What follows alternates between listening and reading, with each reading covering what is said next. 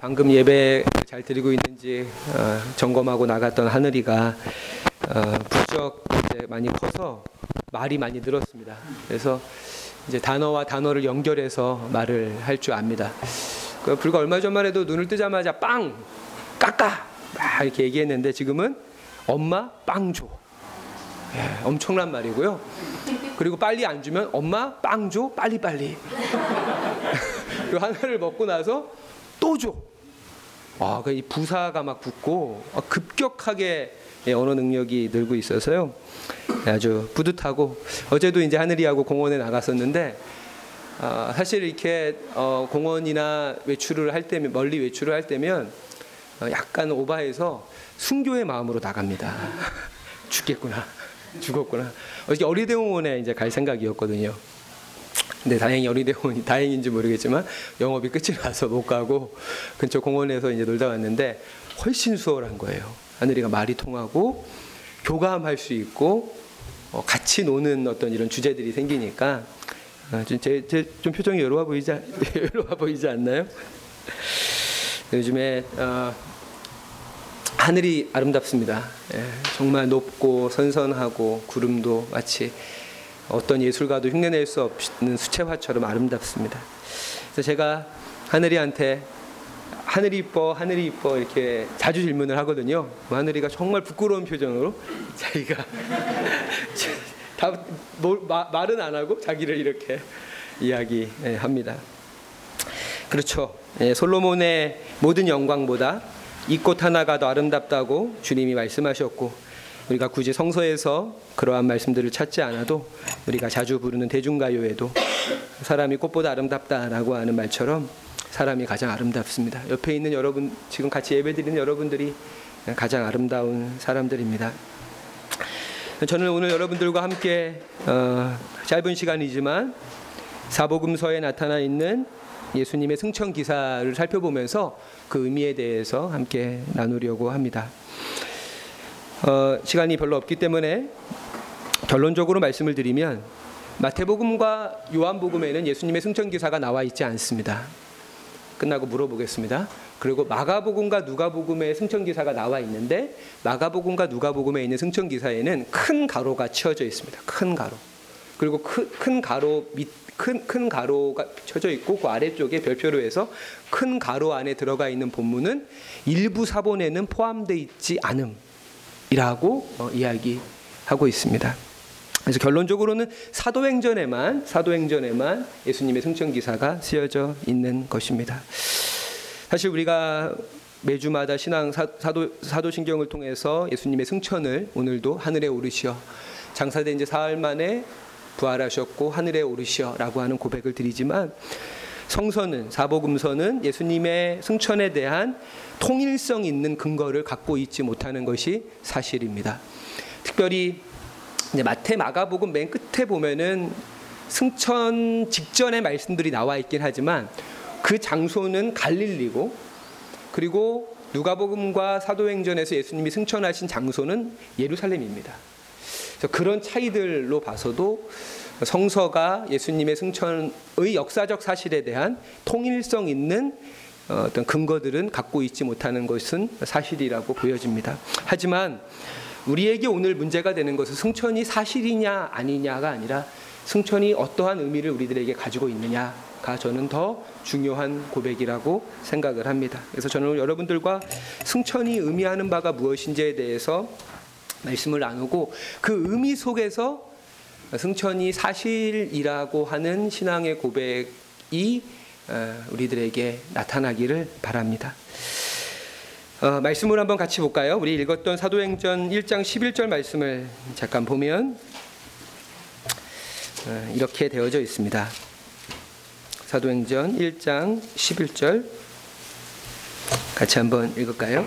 시작. 이르되 갈릴리 사람들아 어찌하여 서서 하늘을 쳐다보느냐 너희 가운데서 하늘로 올려지신 이 예수는 하늘로 가심을 본 그대로 오시리라 하였느니라 아멘. 어, 여기에서 어, 우리가 이 말씀을 읽으면서 머릿속으로 어떤 상상을 하게 되면 너희 가운데서 하늘로 올려지신 이 예수는 하늘로 가심을 본 그대로 오시리라. 제자들이 이렇게 동그랗게 공터에 모여 있고 그 가운데 예수님이 계시고 예수님이 마태복음과 사도행전 1장에 기록되어져 있는 지상 명령을 하신 다음에 하늘로 이렇게 붕 너희 가운데서 하늘로 이렇게 그 뭐라 그러죠? 하늘로 붕 뜨는 거를요. 아, 그 공중부양하고 승천 여기서 확실히 공중부양으로 이렇게 쭉 하시는 모습으로 상상이 되지만 여기서 너희 가운데서라고 번역된 이 가운데서라고 하는 헬라어가 아포입니다. 아포. 어, 사실 아포를 가운데서라고 번역한 성경 본문은 없습니다.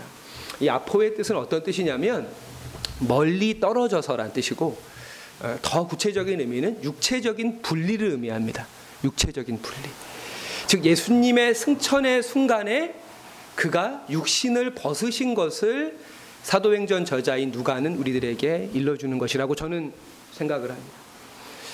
예수님이 베들레헴 말구유 마곡간에서 태어나신 순간이 예수님이 인성을 입으신 순간이라면 제자들 사이에 둘러싸여서 승천하시는 그 순간은 예수님이 인성을 벗으시는 순간이 되겠죠.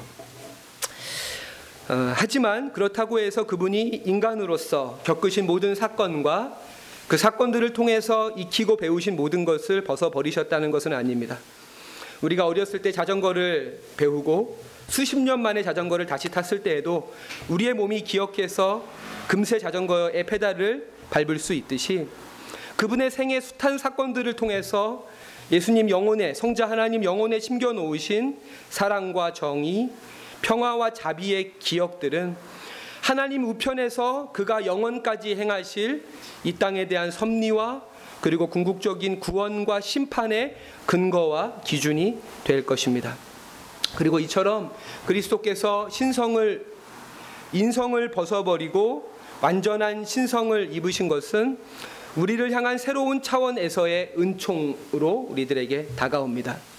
그것은 그리스도께서 더 이상 지금 여기라고 하는 시간과 공간 속에 갇혀 계신 분이 아니라 또 그렇다고 해서 그때 거기로 제한된 것이 아니라 언제 어디서나 우리와 함께 계시는 주님으로서 이사야가 이사야 7장 14절에 예언했던 임마누엘의 약속이 사실상 성취된 것은 마태복음 1장에 예수 탄생 기사를 쓰고 마태가 바로 예수님의 탄생은 이, 사야를 통해서 주님이 우리에게 주셨던 임마누엘의 약속의 성취였다라고 마태는 기록하고 있지만 궁극적으로 그 임마누엘의 약속의 성취는 예수님의 승천의 순간에 그가 인성을 벗으심으로써 시공에 제한된 존재가 아니라 언제 어디서나 우리와 함께 하시는 주님으로서 아, 실현되었을 때 임마누엘의 약속이 우리에게 더 어, 완성된다라고 저는 생각을 합니다. 이처럼 하나님께서 언제 어디서나 우리와 함께 하시기에 우리도 역시 언제 어디서나 그리스도인으로 살아야 하는 것이죠. 마태 마가복음을 잠깐 볼까요? 마가복음 16절에 보면 예수님의 승천 기사 아까 말씀드렸던 일부 사본에는 기록되어져 있지 있지는 않지만 그럼에도 불구하고 성경으로서의 권위를 갖는 마가복음 19장 16장 19절부터 20절에 나타나 있는 예수님의 승천 기사와 승천 기사를 한번 보도록 하겠습니다. 같이 한번 읽을까요? 19절 마가복음 16장 19절 20절 같이 한번 읽겠습니다. 시작. 주 예수께서 말씀을 마치신 후에 하늘로 올려지사 하나님 우편에 앉으시니라. 제자들이 나가 두루 전파할세 주께서 함께 역사하사 그 따르는 표적으로 말씀을 확실히 증언하시니라. 아멘. 주님이 승천하신 뒤에 제자들은 주님의 말씀대로 복음을 전했더니 주님이 그들에게 함께 역사했다 라고 마가는 기록하고 있습니다 여기서 함께 역사하다 쉰엘게오라고 하는 단어인데요. 그러니까 쉰이라고 하는 단어는 성경에 있는 헬라어 접두어로 정말 빈번하게 쓰여지는 함께란 뜻입니다. 함께. 그리고 엘론 그 뒤에 붙어 있는 엘론이라고 하는 단어는 일하다, 수고하다라는 뜻이죠. 그러니까 주님께서 우리와 함께 하시는 것은 승천을 통해서 시간과 공간의 제약을 벗어나서 언제 어디서나 우리와 함께 하시는 주님으로 어, 완성되게 되었고 그러한 주님의 임마누엘의 약속을 통해서 우리들은 하나님과 함께 일하게 된다라고 하는 것입니다. 하늘로 올라가신 예수님께 하늘, 로 올라가신 성자 하나님께서 예수라고 하는 옛 몸을 벗어버리시는 순간에 성도라고 하는 새 몸을 입으신 것입니다. 주님은 예수라고 하는 몸은 벗어버리셨지만 승천하심으로써 교회와 성도라고 하는 새 몸을 입게 된 것입니다. 바로 여러분들이 우리들이 바로 그리스도의 성자 하나님의 새로운 몸이 되는 것입니다. 최근에 우연찮은 기회에 청파교회 어, 제가 아주 좋아하는 김규성 목사님의 청파교회의 주보를 보게 되었습니다. 그 주보 커버에 주보 커버가 상당히 중요하잖아요. 그래서 저희 교회 같은 경우도 주보 일면에 세월호 이웃들을 기억하겠다라고 하는 그 문구를 늘 빼놓지 않고 집어넣고 있는데 그 주보 일면에 어떤 문구가 쓰여져 있었냐면 우리를 주님의 몸으로 삼으소서라고 하는 문구가 쓰여져 있었습니다. 우리를 주님의 몸으로 삼으소서. 성자 하나님이 예수라는 옛몸을 벗으셨지만 이제 교회와 성도들이 성자 하나님의 새로운 몸이 되었다는 사실을 여러분들 기억하시기 바랍니다. 그래서 사도신경 설교에서 여러분들에게 계속 언급하는 얀 밀리치 로흐만이라고 하는 교수는 주님의 승천은 교회의 여정이 시작됐다라고 하는 것을 의미한다라고 우리에게 말해 주고 있습니다. 그래서 복음서는 예수님의 이야기잖아요. 예수님이 말씀하시고 예수님이 행하신 이야기고 사도행전은 사도들이 행한 일들과 사도들이 전한 말씀이 기록되어져 있는데 그 사도행전의 시작, 그 사도행전의 1장에 예수님의 승천이 기록됨으로써 우리를 주님의 몸으로 우리를 성자 예수 성자 하나님의 몸으로 삼으신 것이 바로 승천의 의미이다라고 하는 것을 우리들에게 말해 주고 있습니다. 어, 그리고 그 사도들의 이야기는 예수님의 이야기를 닮아 있죠. 우리가 하나님과 함께 해야 하는 일, 우리와 영으로서 언제 어디서나 함께 하시는 그리스도와 함께 행해야 되는 일은 무엇입니까? 그것은 그리스도께서 행하신 일을 우리도 행하는 것입니다. 쉽게 이야기하면 그리스도를 모방하는 것이죠. 그리고 어, 우리 교회사에 아주 고전으로 알려져 있는 토마스 아켄피스의 책, 책, 책의 제목처럼 그리스도를 본받는 것입니다. 그리스도께서 행하신 일을 그대로 행하는 것이죠. 저는 마지막으로 요한복음을 잠깐 살펴보고자 합니다. 요한복음에는 어, 권위가 인정받지 못하는 승천 기사조차도 기록되어져 있지 않은 채 예수님과 베드로의 대화로 요한복음이 마무리되고 있습니다. 여러분 잘 아시는 베드로가 예수님을 배반하고 이제 다시 돌아와서 예수님이 베드로를 용서, 용서하시게 되죠. 용서하시면서 이제 요한복음 21장에 세 가지 질, 세, 세 번의 똑같은 질문을 하게 됩니다. 어떤 질문입니까? 내가 나를 사랑하느냐라고 그때 베드로는 무척 쑥스럽게 하지만 주님 제가 주님을 사랑하는지 주님이 아십니다. 라고 답을 하게 됩니다. 그 세 번의 답을 마치신 답을 들은 후에 예수님께서 베드로의 미래에 대해서 이렇게 예언을 하시죠. 내가 젊어서는 내가 가고 싶은 곳으로 다녔지만 내가 늙어서는 사람들이 너에게 띠띠우고 네가 가고 싶은 곳으로 가지 못할 것이다. 라고 이렇게 말씀하신 다음에 예수님이 베드로한테 뭐라고 이야기하시냐면 이것은 너의 죽음이 영광스럽다는 뜻이다. 베드로야 너무 걱정하지 마라. 하지만 일단 죽음이라고 하는 얘기가 베드로한테 깨림직하게 다가오겠죠. 그 다음에 베드로가 예수님 베드로에게 나를 따라라 라고 이야기하십니다. 자신의 운명에 대한 부정적인 예언을 들으니까 베드로가 기분이 좋지 않죠. 그러니까 베드로가 어떻게 합니까? 옆에 있는 요한의 운명을 물어봅니다. 예수님, 요한은 어떻게 돼요? 당신의 품에 의지에 안겨서 어? 그 마지막 성만찬의 자리에서 예수님을 팔자가 누구냐고 물어봤던 요한의 운명은 어떻게 됩니까? 라고 물어봤더니 예수님이 베드로한테 뭐라고 답합니까? 그건 내가 알 바 아니고 너는 나를 따라라. 라고 답을 합니다. 어, 교회사에서 어, 이 성경에 나타나 있는 예수님의 삶에 아주 이렇게 주목 주목할 만한 과정들은 이제 아주 유명한 화가들의 주요 단골 소재가 되었죠. 그리스도의 승천 역시도 수많은 성화들을 남기고 있습니다. 우리가 그리스도의 성 그리스도의 승천하면 떠오르는 이미지 그대로를 성화 속에 담고 있고 어찌 보면 그 성화들이 그리스도의 성, 승천에 대한 우리의 어떤 선입견을 만들어 놓지 않았나 생각이 됩니다. 화면 잠깐 볼까요? 일반적으로 뭐 이런 성화들이 있습니다. 이거는 1755년 코플레이라고 하는 미국의 화가가 그린 그리스도의 승천이라고 하는 그림이고요. 보스턴 박물관에 어, 지금 있는 그림입니다. 다음 그림 한번 볼까요? 네, 이것은 벤베누토 티시라고 하는 어, 이탈리아의 화가가 1520년에 그린 그리스도의 승천에 대한 이미지입니다. 다음 그림 볼까요? 네, 이 그림은 피에트로 페루치노, 페루지노라고 하는 화가가 그린 어, 역시 이 스페인의 화가가 그린 그리스도의 승천에 대한 이미지. 승천하시는 예수님 아니 승천하시는 예수님과 그 앞에 그림 볼까요? 네, 그 주변의 천사들과 또 예수님을 악망하고 있는 제자들의 이미지가 일반적인 그리스도의 승천에 대한 이미지입니다. 그런데 어, 예수님의 승천에 대한 그림을 찾아보다가 정말 놀라운 그림을 발견하게 되었습니다. 아까 보았던 그림을 볼까요? 네, 이 그림이죠. 예수님 이게 그림을 제가 잘라서 이렇게 담아온 게 아니고요. 액자가 보니까 예수님의 발만을 그리고 있는 거예요. 발만. 다음 그림을 볼까요? 예. 이것도 예수님의 발만을 그리고 있는 그림입니다. 네, 그 다음 그림을 볼까요? 네, 역시 예수님의 발도 없죠. 이 그림에는요.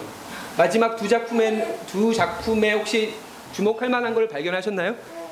요 정글이 다시 한번 볼까요? 요- 이 그림에서 특이한 점이 어떤 게 여러분 어떤 특이한 점을 발견하셨습니까? 예수님 발 밑에 발자국이 있는 거죠.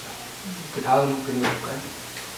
역시도 이 그림에도 발- 예수님 발조차 보이지 않고 발자국만을 화가가 남겨놓고 있습니다. 에, 저는 이 그림이 우리들에게 말해주는 주님의 승천이 우리들에게 말해주는 것은 나를 따르라는 것입니다. 이 그림들 내 발자국을 따라라. 내가 너희에게 남겨준 나의 발자국을 따라라라는 것입니다. 헬무트 클라스라고 하는 사람은 이 이러한 작품들에 대해서 이렇게 이야기합니다. 우리 제자들이 사라져 우리는 제자들이 사라져가는 그들의 주님을 마치 눈으로 전송하듯 쳐다보며 나란히 서 있는 것을 본다. 그들에겐 아무것도 남아 있는 것이 없는 듯이 보인다. 그러나 거기 바로 그들 앞에 그들 앞에는 분명하게 주님의 두 발자국이 있다. 그 화가는 깊은 애정으로 그것을 그려 놓았다. 결코 지워질 수 없는 흔적이 거기 남겨져 있다는 것을 화가가 보여주고 있다. 예수의 발자국은 남아 있다. 이제 우리는 이 땅에서 그리스도를 본받는 길을 걸을 수 있다라고 말해 줍니다. 말씀을 마무리하겠습니다. 21세기 과학과 합리성이 지배하는 시대 속에 하늘에 오르시어라는 그리스도의 승천에 대한 신앙 고백이 우리들에게 의미하는 바는 무엇일까요? 그것은 단순합니다. 그리스도를 따르라.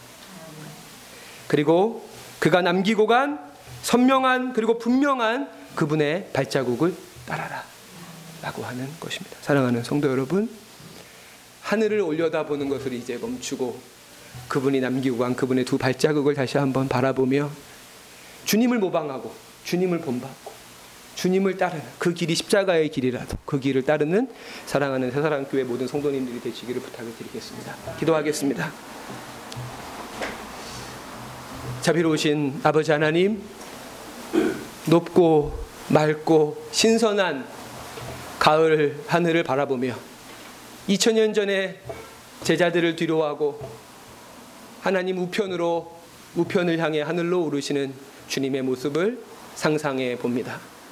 하지만 소수의 화가들이지만 그가 올라간 하늘을 주목한 것이 아니라 그가 이 땅에 남기고 간 마지막 그의 발자국에 주목한 화가들처럼 저희들 역시도 주님의 영광, 주님의 능력, 주님의 지혜, 또 주님의 권세를 악망하고 바라보기 전에 그분이 우리에게 분명히 남기고 가신 당신의 그 선명한 발자국을 다시 한번 이 주일에 새기며 그리스도를 따르고 그리스도를 본받고 그리스도를 모방하는 우리들의 삶이 될 수 있도록 그래서 우리들이 이 세상에 물 위에 가득한 주님의 소리가 될 수 있도록 광야를 진동시키는 주님의 소리가 되고 백, 백향목을 꺾, 꺾는 주님의 소리가 될 수 있도록 주님 저희들을 이 시간 새롭게 하여 주옵소서 감사드리며 예수님의 이름으로 기도합니다.